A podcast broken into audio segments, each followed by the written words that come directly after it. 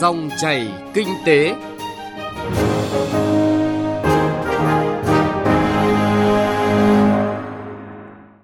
Các biên tập viên Thành Trung và Ngọc Diệu xin kính chào quý vị và các bạn. Thưa quý vị và các bạn, công cuộc đổi mới nền kinh tế trong suốt hơn 3 thập niên qua cho thấy việc nhà nước mở cửa cho khu vực kinh tế tư nhân tham gia cung cấp hàng hóa dịch vụ cho xã hội đã mang lại rất nhiều lợi ích thiết thực. Vậy làm thế nào để khuyến khích khu vực tư nhân tham gia mạnh mẽ hơn nữa vào đầu tư cung cấp dịch vụ công dựa trên nguyên tắc công khai, minh bạch và hiệu quả? Đây là nội dung được phân tích trong chuyên đề của dòng chảy kinh tế hôm nay.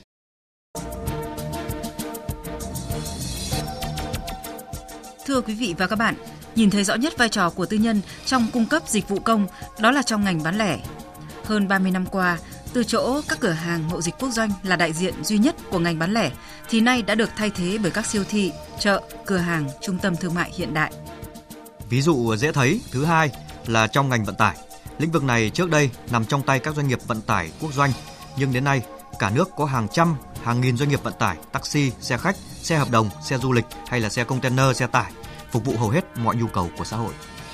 Hiện nay, khu vực tư nhân tham gia ngày càng nhiều hơn trong mọi lĩnh vực của nền kinh tế và kể cả ở một số ngành lĩnh vực vốn chỉ dành cho các doanh nghiệp nhà nước như đầu tư hạ tầng giao thông đường bộ, cảng hàng không, cảng biển, điện lực, y tế, giáo dục, thể thao, điện ảnh, công chứng. Rõ ràng, vai trò của khu vực tư nhân đã ngày càng trở nên quan trọng và không thể thiếu trong lĩnh vực đầu tư công nói chung và dịch vụ công nói riêng. Điều quan trọng à, là năng lực cạnh tranh của nền kinh tế được nâng cao lợi ích của nhân dân được phục vụ tốt hơn khi đầu tư của nhà nước và khối tư nhân đã có sự thu hẹp khoảng cách. Như câu chuyện hạ tầng giao thông đường bộ, trước đây thì nhà nước đầu tư toàn bộ, nhưng khi có tư nhân tham gia thì các công trình BOT trong lĩnh vực giao thông đã được triển khai, cải thiện tích cực cơ sở hạ tầng. Theo nghiên cứu của Cơ quan Phát triển Quốc tế Hoa Kỳ, tới năm 2022, Việt Nam cần 26 tỷ đô la Mỹ cho các dự án hạ tầng nên cần tiếp tục có những cách thức đầu tư và triển khai hiệu quả. Trong đó cần tiếp tục hoàn thiện cơ chế để khu vực tư nhân tham gia mạnh hơn vào đầu tư công và dịch vụ công trên cơ sở minh bạch, công khai và cùng có lợi. Đó cũng là cách thức hạn chế những tiêu cực như những vụ việc BOT giao thông trong thời gian qua.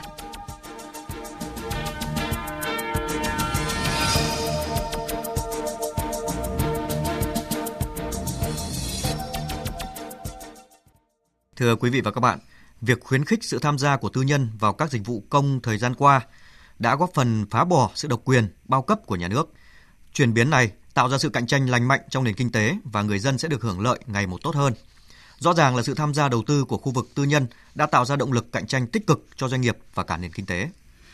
Hãy nhìn vào lĩnh vực hàng không, một lĩnh vực đặc thù và cần lượng vốn đầu tư ban đầu rất lớn. Nhờ có sự tham gia của những người chơi mới như Bamboo đã khiến cho doanh nghiệp nhà nước là Vietnam Airlines buộc phải chuyển mình để cung cấp dịch vụ tốt hơn. Theo ông Đậu Anh Tuấn, trưởng ban pháp chế Phòng Thương mại và Công nghiệp Việt Nam, điều đáng mừng là tư nhân ngày càng tham gia đầu tư mạnh mẽ hơn vào dịch vụ công với những mô hình mới rất đáng khuyến khích. Chẳng hạn như là ở Quảng Ninh hiện nay có mô hình rất là hay đấy là doanh nghiệp bỏ tiền ra đầu tư xây dựng công sở cho cơ quan chính quyền. Cơ quan nhà nước thuê lại 30 năm trả tiền hàng năm. Thì nhà nước không phải bỏ ra quá nhiều tiền từ đâu. Nhà nước có một cái hạ tầng rất là tốt, quản lý rất là chuyên nghiệp và đặc biệt là chi phí xây dựng rất là thấp. Thì muốn nói rằng là hiện nay ở Việt Nam cũng đã có những mô hình rất là tiến bộ. À, đây là một nhu cầu từ thực tiễn và Việt Nam cũng đã có những chính sách rất là quan trọng, nghị quyết của Trung ương, những cái hành động gần đây của chính phủ, của Thủ tướng Chính phủ để thúc đẩy phát triển doanh nghiệp tư nhân. Vì tôi hy vọng rằng là cái lĩnh vực dịch vụ công này trong thời gian tới sẽ được chuyển động theo hướng này và người được hưởng lợi ở đây trước hết là người tiêu dùng là nền kinh tế là sự vững mạnh của đất nước Việt Nam. Trên thế giới thì việc thị trường hóa việc cung ứng các dịch vụ công cũng là xu hướng đã có nhiều năm phát triển. Do đó trong bối cảnh hội nhập kinh tế quốc tế mạnh mẽ của nước ta hiện nay, chuyên gia kinh tế Đinh Tuấn Minh nhìn nhận vấn đề là tìm giải pháp thị trường phù hợp cho từng loại dịch vụ công ở nước ta. Cách đây cũng ờ, gần hai chục năm rồi, chẳng hạn như ở Úc là quốc gia gần như là đi tiên phong trong cái việc đưa cái khu vực tư nhân vào cung ứng các cái dịch vụ công từ giao thông công cộng cho đến điều dưỡng tại nhà, rồi thì là thu dọn rác thải, vân vân. Một số các quốc gia khác, chẳng hạn như Hà Lan, thì là việc mà giáo dục cấp 2 là họ đưa khu vực ờ, tư cung cấp rất nhiều. Hoặc chẳng hạn như Phần Lan thì là quốc gia mà có cái dịch vụ về thu dọn rác thải là tư nhân cung cấp rất nhiều. Thì trong những nghiên cứu trước đây của chúng tôi chúng tôi cũng có đề ra những trình tự, những cái phương pháp để làm như thế nào đối với từng những lĩnh vực công, chẳng hạn như y tế, giáo dục, đường xá thì chúng ta sẽ phân tích chúng ta sẽ tìm ra được những cái bộ phận nào thì chúng ta nên áp dụng những các giải pháp thị trường này, bộ phận nào thì chúng ta nên áp dụng các cái giải pháp thị trường khác để sao cho kết quả của nó là tốt nhất. Từ nghiên cứu của mình, ông Đoàn Tiến Giang, chuyên gia nghiên cứu hợp tác công tư cũng nhận định. Chính trong cái quá trình xác định cũng như là cấu trúc cái thỏa thuận với bên khu vực tư nhân, nó làm cho bên khối cơ quan công quyền hiểu rõ hơn ai là người chịu trách nhiệm và cái trách nhiệm của họ là cơ quan nhà nước đến đâu. Và họ cũng hiểu rõ rằng là cái chất lượng dịch vụ công mà họ phải cung cấp cho người dân nó phải như thế nào.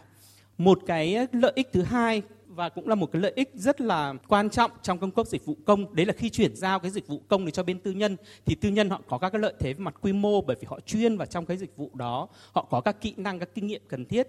Và khi đó thì sẽ tiết kiệm được rất nhiều các cái nguồn lực cho phía khu vực công cái yếu tố thứ ba đấy là khi mà doanh nghiệp tư nhân họ thực hiện cái dịch vụ đó dựa trên cơ sở hợp đồng và dựa trên cơ sở giấy phép với cơ quan công quyền thì họ sẽ có trách nhiệm là làm thế nào để không mất cái giấy phép đó hoặc không bị hủy cái hợp đồng đó vì thế nên họ sẽ có một cái động lực tự thân để dứt khoát họ phải cải thiện cái chất lượng dịch vụ đem lại cái dịch vụ mà người dân yêu cầu theo phân tích của các chuyên gia kinh tế, việc khuyến khích khu vực tư nhân tham gia vào đầu tư và cung ứng dịch vụ công không chỉ là xu hướng phát triển và hội nhập, mà còn là đòi hỏi cấp thiết với nền kinh tế nước ta. Bởi lẽ trong bối cảnh trần nợ công tăng cao và các nguồn vốn vay ưu đãi quốc tế đã hết, thì việc huy động tư nhân tham gia vào đầu tư và cung ứng dịch vụ công là cần thiết. Đơn cử như các dự án đầu tư hạ tầng giao thông theo hình thức BOT thời gian qua đã góp phần cải thiện hạ tầng, vừa nâng cao chất lượng các công trình giao thông. Kết quả là không chỉ người dân được hưởng lợi từ những công trình giao thông được đầu tư minh bạch, mà cơ sở hạ tầng phục vụ phát triển nền kinh tế cũng được tăng cường.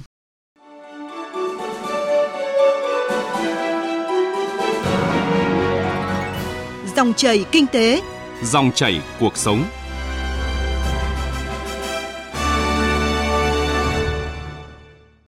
Thưa quý vị và các bạn, việc khu vực tư nhân tham gia vào cung cấp dịch vụ công đã góp phần gia tăng nguồn vốn đầu tư để phát triển kinh tế, nâng cao trình độ quản trị. Không những vậy, chuyển biến này còn tạo động lực cạnh tranh khiến tất cả các đơn vị muốn tham gia cung cấp dịch vụ đều phải nỗ lực để đưa ra chất lượng tốt với giá thành phải chăng. Vậy nhưng, cùng với nỗ lực của khu vực tư nhân thì họ đang gặp nhiều khó khăn trong tiếp cận cơ hội đầu tư khi so sánh với khu vực doanh nghiệp nhà nước. Theo kể lại của ông Nguyễn Văn Đệ, Chủ tịch Hiệp hội Bệnh viện Tư nhân Việt Nam, năm 2005 ông gặp rất nhiều khó khăn khi xin xây bệnh viện tư nhân. Nhưng sau khi có người đi đầu và thành công thì hiện nay việc lập bệnh viện tư nhân cũng dễ dàng hơn. Mặc dù vậy, chặng đường phát triển của doanh nghiệp tư nhân trong đầu tư cung cấp dịch vụ công vẫn còn không ít rào cản. Đơn cử như luật khám chữa bệnh đang chuẩn bị ban hành, dù chủ trương là cấm giấy phép con nhưng vẫn không thiếu những lồng ghép cản trở doanh nghiệp. Đó là rào cản về thâm niên kinh nghiệm, là yêu cầu về chế độ quản lý, rồi quá trình thẩm định. Hoặc như trong lĩnh vực du lịch, 20 năm trước mỗi bộ đều có một khách sạn ở vị trí đắc địa. Nay chính phủ không cho đầu tư nữa thì ở nhiều nơi, việc kinh doanh xa sút gần như trông thấy. Nhưng ông Nguyễn Văn Đệ cho biết nhà đầu tư tư nhân vẫn không có cơ hội tham gia đầu tư vào các khu đất đắc địa này. Cán bộ nhà nước thì có tiêu chuẩn rồi. Ngủ ở đâu thì đem hóa đơn về thanh toán, cần chi phải khách sạn đấy nữa. Tôi nghĩ rằng là một loạt các cái khách sạn của các bộ ban ngành, ví dụ như là bộ kế đầu tư vừa rồi là thẳng thắn trả, thì các bộ cũng phải gương mẫu đi trả đi để mà biến cái đất nó thành cái đất thương mại, để cho doanh nghiệp nó bỏ tiền nó nó đầu tư, làm đẹp thành phố lên, làm đẹp khu du lịch lên. Tại sao các bộ cứ ôm đấy Cho nên là tôi đã có văn bản với phòng thương mại, tôi gửi cả quốc hội rồi đấy, đề nghị là phải thu lại. Và đấu giá. Để cho doanh nghiệp người ta đầu tư. Đến bên cạnh thì tư nhân người ta đầu tư khách sạn rất là đẹp. À, đến các cái khách sạn của các bộ ban ngành. Thì coi như nó lụp chụp như thế là cái nhà trí dậu. Nhưng mà lại thu tiền thì rất là cao. Bởi vì họ có mất cái gì đâu. Lương những người làm ở đó thì nhà nước vẫn giả. Đây là một mâu thuẫn. Ở góc độ nhà đầu tư, ông Nguyễn Văn Đệ kiến nghị cần phải mạnh dạn xã hội hóa, tin tưởng doanh nghiệp để đưa ra được chính sách tốt. Nhiều dịch vụ công nên để cho các hội, hiệp hội làm. Từ thực tế công tác, chuyên gia xây dựng Ngô Doãn Lộc phân tích. Mọi người sẽ nhìn thấy rõ nhất tiêu chuẩn quy chuẩn để quản lý nhà nước và phục vụ cơ quan quản lý nhà nước. Nhưng mà thực tế trong thời gian qua tôi đi làm ấy thì tiêu chuẩn quy chuẩn nó còn phải thỏa mãn các yếu tố để phục vụ các chủ thể khác tham gia trong hoạt động xây dựng. Nó là rất nhiều các đối tượng như là từ là chủ đầu tư, quản lý dự án, tư vấn giám sát về nhà thầu. Khi tôi làm việc ấy, mà đọc tiêu chuẩn Việt Nam ấy thì tôi không thể thiết kế thực sự để dùng được cái hệ thống này. Tôi không thể làm trên công trường, không thể biến nó thành những cái sản phẩm cụ thể từ câu chữ tiêu chuẩn. Tuy nhiên là khi tôi sử dụng tiêu chuẩn của Mỹ ACI Code ấy, thì ngay lập tức ở các phần sau là mô hình các cái bảng biểu mà các kỹ sư đọc được tiêu chuẩn ICI thì hoàn toàn có thể chủ động làm trên công trường và hai dự án đã sử dụng các cái phần này đấy là dự án Biteco tháp 68 tầng. Đây là tôi đã dùng những cái tiêu chuẩn này để thiết kế và của tháp Việt Tinbank để thấy là người ta viết tiêu chuẩn để dùng được thực tế trên công trường. Còn ở Việt Nam thì viết tiêu chuẩn còn dùng như thế nào, dùng ra làm sao, làm thế nào để dùng được, nghiệm thu như thế nào trên công trường, tất cả các vấn đề đấy đều chưa đạt. Và tôi tìm hiểu, thế ACI là tổ chức nào ASTM là tổ chức nào, thì tôi lại phát hiện ra rằng họ đều là các tổ chức hiệp hội về nhà thầu xây dựng và kỹ sư xây dựng của nước Mỹ. Vậy thì tôi hiểu ra rằng hóa ra là người ta viết tiêu chuẩn không phải chỉ để phục vụ quản lý nhà nước bởi vì phục vụ quản lý nhà nước thì rõ ràng là viết như Việt Nam là đạt yêu cầu rồi.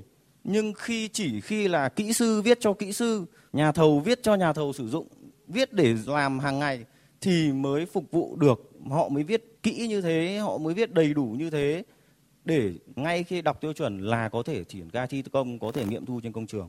Vậy thì hy vọng là nhà nước mạnh mẽ hơn nữa cho việc trao các cái quyền đấy và nếu anh có muốn thì anh có thể bán các cái kiến thức như thế. Doanh nghiệp người ta rất sẵn sàng trả tiền cho việc đấy thì nhà nước cũng không phải lo là các hiệp hội sẽ lấy tiền đâu ra để mà hoạt động hay là sẽ lấy tiền đâu ra mà để làm các cái công việc như vậy. Bên cạnh đó, việc khuyến khích tư nhân đầu tư vào cung cấp dịch vụ công cần có cơ chế chính sách thực chất và tiên liệu được. Chẳng hạn trước năm 2017, các cơ sở sản xuất giống thủy sản phải đánh giá chứng nhận hợp quy điều kiện sản xuất.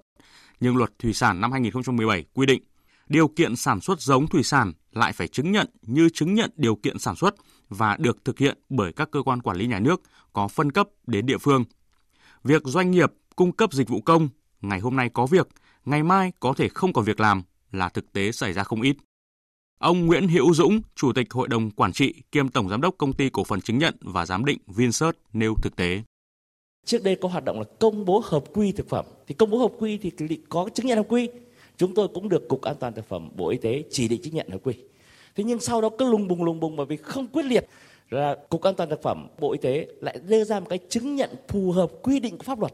Nó đã lèo lái trái với cái bản chất chứng nhận hợp quy dẫn đến là bức xúc cho doanh nghiệp thì bức xúc quá cục an toàn thực phẩm bỏ luôn công bố hợp quy. Thế chúng tôi đang là tổ chức chứng nhận hợp quy, đùng cái nghị định 15 ra đời ngày mùng 2 tháng 2 năm 2018 có hiệu lực ngay. Hiệu lực tức thì ngay đêm sau sáng dậy tôi mất chứng nhận. Thế nếu cứ rủi ro như vậy thì ai dám đầu tư? Để có một chuyên gia đánh giá chứng nhận hợp quy thực phẩm đào tạo, thậm chí xây dựng trang bị phòng thiết bị thử nghiệm, bao nhiêu tiền để thử nghiệm phân tích chứng nhận hợp quy, đùng cái bỏ thế thôi. Nếu mà cứ bất ổn như này thì không ai dám đầu tư đâu và trong tương lai tới nếu chính sách của chúng ta vẫn theo kiểu như thế này thì dịch vụ công khoa học công nghệ sẽ gặp muôn vàn khó khăn. Như vậy, việc nhiều bộ ngành còn nắm chặt không buông dịch vụ công cho khu vực tư nhân tham gia dẫn đến việc đưa ra những quy định, điều kiện không thực tế và nhất là việc khó tiên liệu về chính sách, quy định là ba rủi ro lớn đối với nhà đầu tư tư nhân. Đã đến lúc phải tháo bỏ những rào cản này để thực sự khuyến khích khu vực tư nhân tham gia vào đầu tư cung cấp dịch vụ công trong thời gian tới.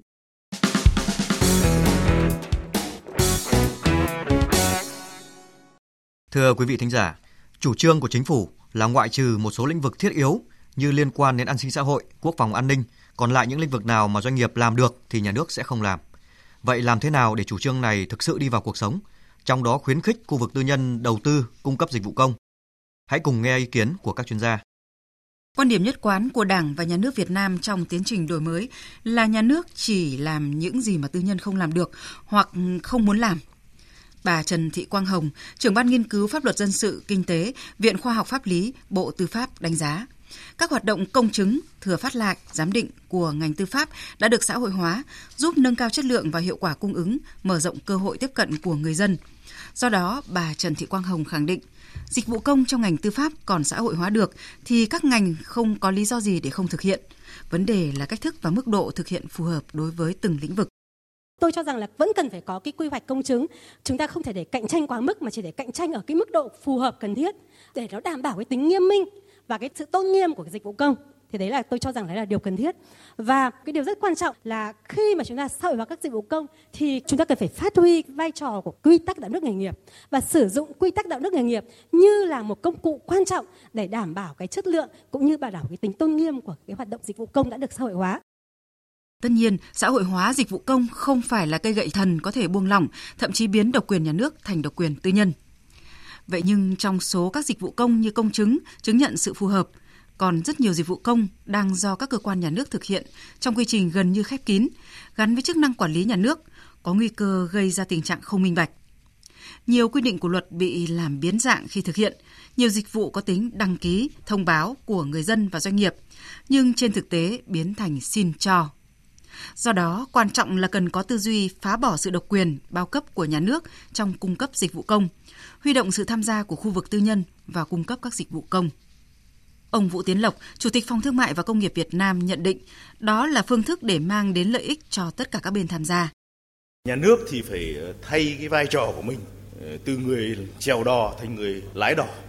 Nhà nước đặt ra những quy định tiêu chuẩn tổ chức thực thi, giám sát thực thi các quy định tiêu chuẩn. Nhà nước phải đại diện cho người dân, cho nền kinh tế, cho lợi ích chung để thúc đẩy giám sát quản lý các nhà cung cấp dịch vụ nhiệm vụ các bộ ngành địa phương thì phải tạo điều kiện thuận lợi cho doanh nghiệp và các tổ chức xã hội làm dịch vụ mà không tự mình vừa đá bóng vừa thổi còi. Đấy là những cái quan điểm rất quan trọng để chúng ta thúc đẩy phát triển cái dịch vụ công mà thông qua cái vai trò của cái khu vực tư nhân và của các cái tổ chức xã hội. Các chuyên gia cũng khuyến nghị cùng với việc chuyển biến tư duy quản lý nhà nước sang phục vụ phát triển thì cần nhanh chóng hoàn thiện cơ chế chính sách, khuôn khổ pháp lý rõ ràng, minh bạch cho sự tham gia đầu tư của tư nhân vào các lĩnh vực công. Ông Michel Green, giám đốc cơ quan phát triển quốc tế Hoa Kỳ cho rằng để các dự án đối tác công tư vận hành hữu hiệu, phục vụ người dân và đất nước cũng như mang lại giá trị tốt đẹp về tài chính thì cần thúc đẩy môi trường cạnh tranh bình đẳng thông qua các quy trình mua sắm, đấu thầu minh bạch và cởi mở. Nhà nước chỉ nên tập trung vào những lĩnh vực cốt lõi, khuyến khích tư nhân tham gia đầu tư công và dịch vụ công, thúc đẩy đổi mới sáng tạo cho đất nước.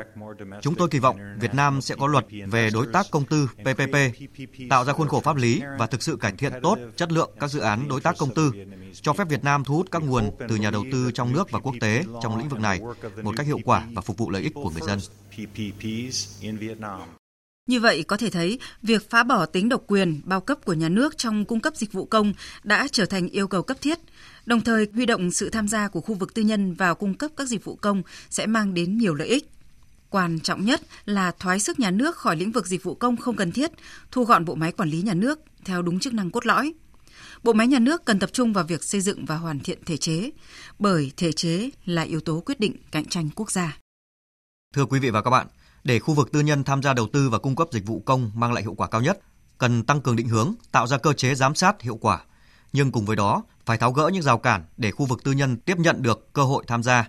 Do đó, nhiệm vụ quan trọng của nhà nước bây giờ là tập trung xây dựng cơ chế minh bạch, bình đẳng giữa các thành phần kinh tế trong việc tham gia đầu tư công và dịch vụ công. Chuyên đề về khuyến khích khu vực kinh tế tư nhân đầu tư cung cấp dịch vụ công xin dừng lại ở đây. Chương trình do biên tập viên Trung Hiếu biên soạn và thực hiện. Xin chào và hẹn gặp lại quý vị và các bạn.